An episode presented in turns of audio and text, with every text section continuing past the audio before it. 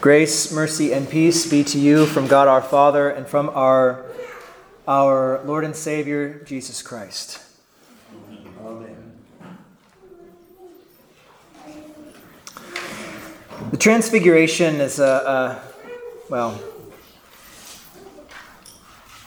it's one of those events in the Gospels, in the Synoptic Gospels at least, that is truly puzzling on some level because things happen and they don't quite make a whole lot of sense. That Jesus Christ was transfigured in the face of Peter, James, and John, and his glory was shown, but not the fullness of his glory. And what I don't mean is that it's not that if the fullness of his glory had shown, they would have been blinded, they would have been killed, they would have been, you know, destroyed entirely. We know that from the Old Testament with Moses, with Elijah. That in the showing of God's glory, there is wrath for sin. And so you have to ask yourself, what exactly did they see? They saw some glimpse of what would be. But it's very interesting also that with this great sight, they were given this command Tell no one about what you saw until the Son of Man is raised from, from, from the dead. Why not? Why not tell people what a wonderful thing you saw on that mountain? Why not tell everyone we saw Jesus transfigured and his pure glory and the glory of God shone through him? And we were so dumbstruck that we didn't even know what to say. Peter said something ridiculous right? Peter says, Lord, it is good that we are here. Thanks, Peter. Captain Obvious. It's great to be here, right? Good job, Peter. You did a good job. It's good to be here. It really is. And then he says, further, Lord, it is good that we are here. If you wish, I will make three tents here one for you, and one for Moses, and one for Elijah. Let's just stay right here. Let's stay right here, Lord, because we want to be in this place forever and worship you. And you can be comfortable with Moses and Elijah, and y'all can just keep on talking. But it's, it's great that uh, we see that Peter is really like us. That when we see something that is just glorious, it is just full of God's majesty and wonder, we are just slack jawed and we search for words to say. Some of us find certain words, but none of the words we pick ever quite do it justice. And we know this because while Peter was still speaking, a bright cloud came upon them, and a voice from the cloud said, This is my beloved Son, with whom I am well pleased. Listen to him. I, I keep saying this every year on Transfiguration, but it bears repeating. Shh. Be quiet. Listen to Jesus. What you have to say on certain things, apart from Jesus, is nothing in comparison to what he has to say. We are only given the things that he is supposed to say, that, that we are supposed to say all the things that he says. We are only given the things that he gives us to say. So that when they hear this, they fall, they fall on their faces and are terrified because the voice of God is a thunder, right? That in the same way, the children of Israel, when they saw the bright thunderings and the dark cloud on Mount Sinai and they heard God speaking, they were absolutely terrified, and rightly so. The glory of God brings wrath for sin. And so, with this, we see that Peter corrects his, uh, his words in his epistle, where he says that we have heard the voice. We have heard that voice that was borne to us by the majestic glory, borne to him. That this is my beloved Son, with whom I am, with whom I am, whom I am well pleased. We ourselves heard this very voice, borne from heaven, for we were with him on that holy mountain. And yet, and yet, we have something more sure the prophetic word to which you will do well to pay attention as to a lamp shining through a dark place until the day dawns and the morning star rises in your hearts. Because Peter doesn't want us to know, rightly so, according to the Holy Spirit, he does not want us to think that we need to behold Jesus transfigured in order to see the fullness of his glory. He wants us to know that we can hear about it and that that actually is better than seeing. What happened when Peter, James, and John saw the fullness of God's glory? They were just dumbstruck and their words escaped them. So that what happened afterward and what Jesus had to tell them about what happened afterward is really what makes all the difference in the world. That the word, hearing, is better than seeing. To show you that Mount Calvary is actually greater than the Mount of Transfiguration. Jesus didn't want them to say certain things about what they saw until after what was really important had taken place. Don't tell anyone about what you saw until, until, until the Son of Man is raised from, from the dead. Now, there's also something to be taken into account here, and thankfully, we have um, different accounts of this event from Mark and from Luke. And from Luke, we might actually understand a little bit about why Peter said what he said. More so than that, it was just a wonderful thing to see, and he didn't want to leave. There's more to it than that. That Luke says that Jesus was talking with, with, with, excuse me, with Moses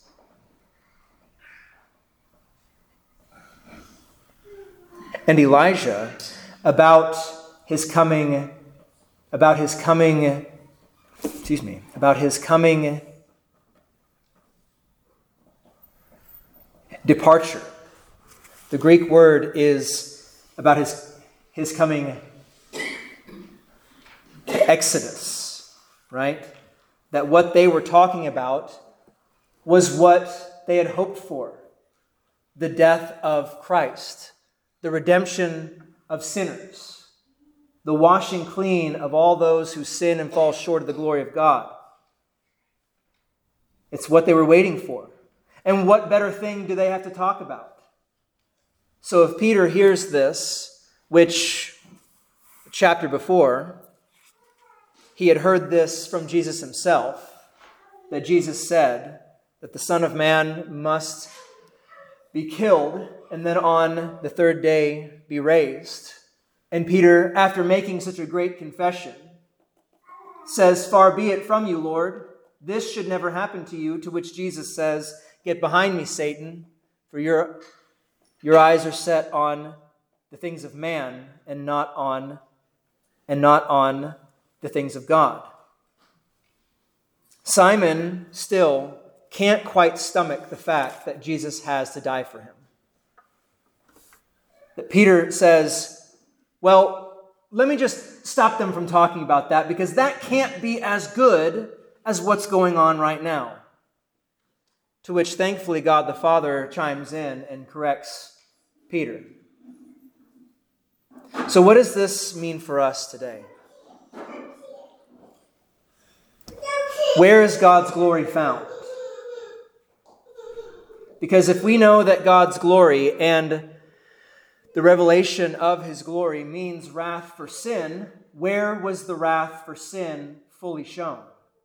But on that mountain that was barren and filled with nothing but pain and suffering. It was in that place where the Son of Man had been crucified and where he screamed out in pain and torment, where his blood flowed freely to pay for the sins of the world. That in that place, God's glory is truly shown because wrath for sin is shown in its fullness. God's wrath is poured out on Jesus. for our sakes. That now, when we behold him in the pain and the suffering of the cross, we behold God's glory. As I was preparing for this, uh, it's really a testament to the cross references that you find through a Bible. I was trying to find something, something to hold on to that was a little bit different. You know, you don't want to make a sermon that happens year after year totally different. You need to hit on the main points. But one thing I did find was a cross reference to 2 Corinthians 3:18, where St. Paul says, "And we all with unveiled face, beholding the glory of beholding the glory of of the Lord, are being transformed into the same image from one degree of glory to another. For this comes from the Lord who is the Spirit. That we now, by God's grace, can behold God's glory. It is still somewhat veiled, but at the same time, it is shown in its fullness, in, in, in its fullness by seeing what happens to Jesus for our sake. That we see his glory. And in seeing his glory, in seeing the pain that he suffered, in seeing the torment, in seeing the blood pouring out and the life gone from Christ, we see and we are transformed into the same image from one degree of glory to another that we as Christians now are called to pick up our cross and follow Him. That our life is not one of painlessness, of comfort, of ease. Our life as Christians is a fight. We fight a spiritual fight, a spiritual battle. And yet, the pain and suffering that we faced is nothing in comparison to what Christ has faced for us. Not that we should feel guilty, but that we should be encouraged. For the pain that he suffered, the cross that he bore, was for our sake. So that we know that he is beside us, that he suffers the same things that we do, that our battle is made just a little bit easier. In fact, it's made infinitely easier infinitely more bearable because we know that the war has already been won. That in Christ, sin has been paid for, sin has been conquered, the devil has been defeated, and this world has been overcome by Christ. Likewise, uh, um, likewise, um, the unholy Trinity, the devil, the world and our, our sinful flesh has been, has been brought, brought into reign, brought under the control of Christ. So that, as we read in 1 Timothy chapter 4, we should train ourselves up for godliness. And godliness is so important and very much, very much, excuse me, very much um, neglected today. Because a lot of people think that they have a lot of time or that they should spend their time in different ways that don't have to do with this. But we know from Scripture, from God's Word, that godliness is of, is of, of value in every way as it holds a promise for the present life and also for the life to come. The saying is trustworthy and and and excuse me and deserving of full of of and deserving of full acceptance. For to this end we toil and strive because we have our hope set on the the living God, who is the Savior of all people, especially to those who, who, who, excuse me, who believe. that in our lives, our hardship trains us up, trains us up in godly in, in godliness. Excuse me. Because it is profitable for here and now and there in eternity. In our training, we keep the cross always before our eyes. We keep the glory of God shown in Christ always before our eyes. We see the fullness of law and gospel met out on the cross, that on Jesus the wrath for our sin is hung, and yet the forgiveness of sins is granted at the same time. So the cross is our glory. And in our training, we keep it before our eyes. With unveiled face, we behold the glory of Christ's cross. And thus the Lord transforms us according to the glory of his cross. And being trained in godliness means we are trained to fight the spiritual fights that are before us. My fight is different than y'all's. Everyone has their own cross that they need to bear.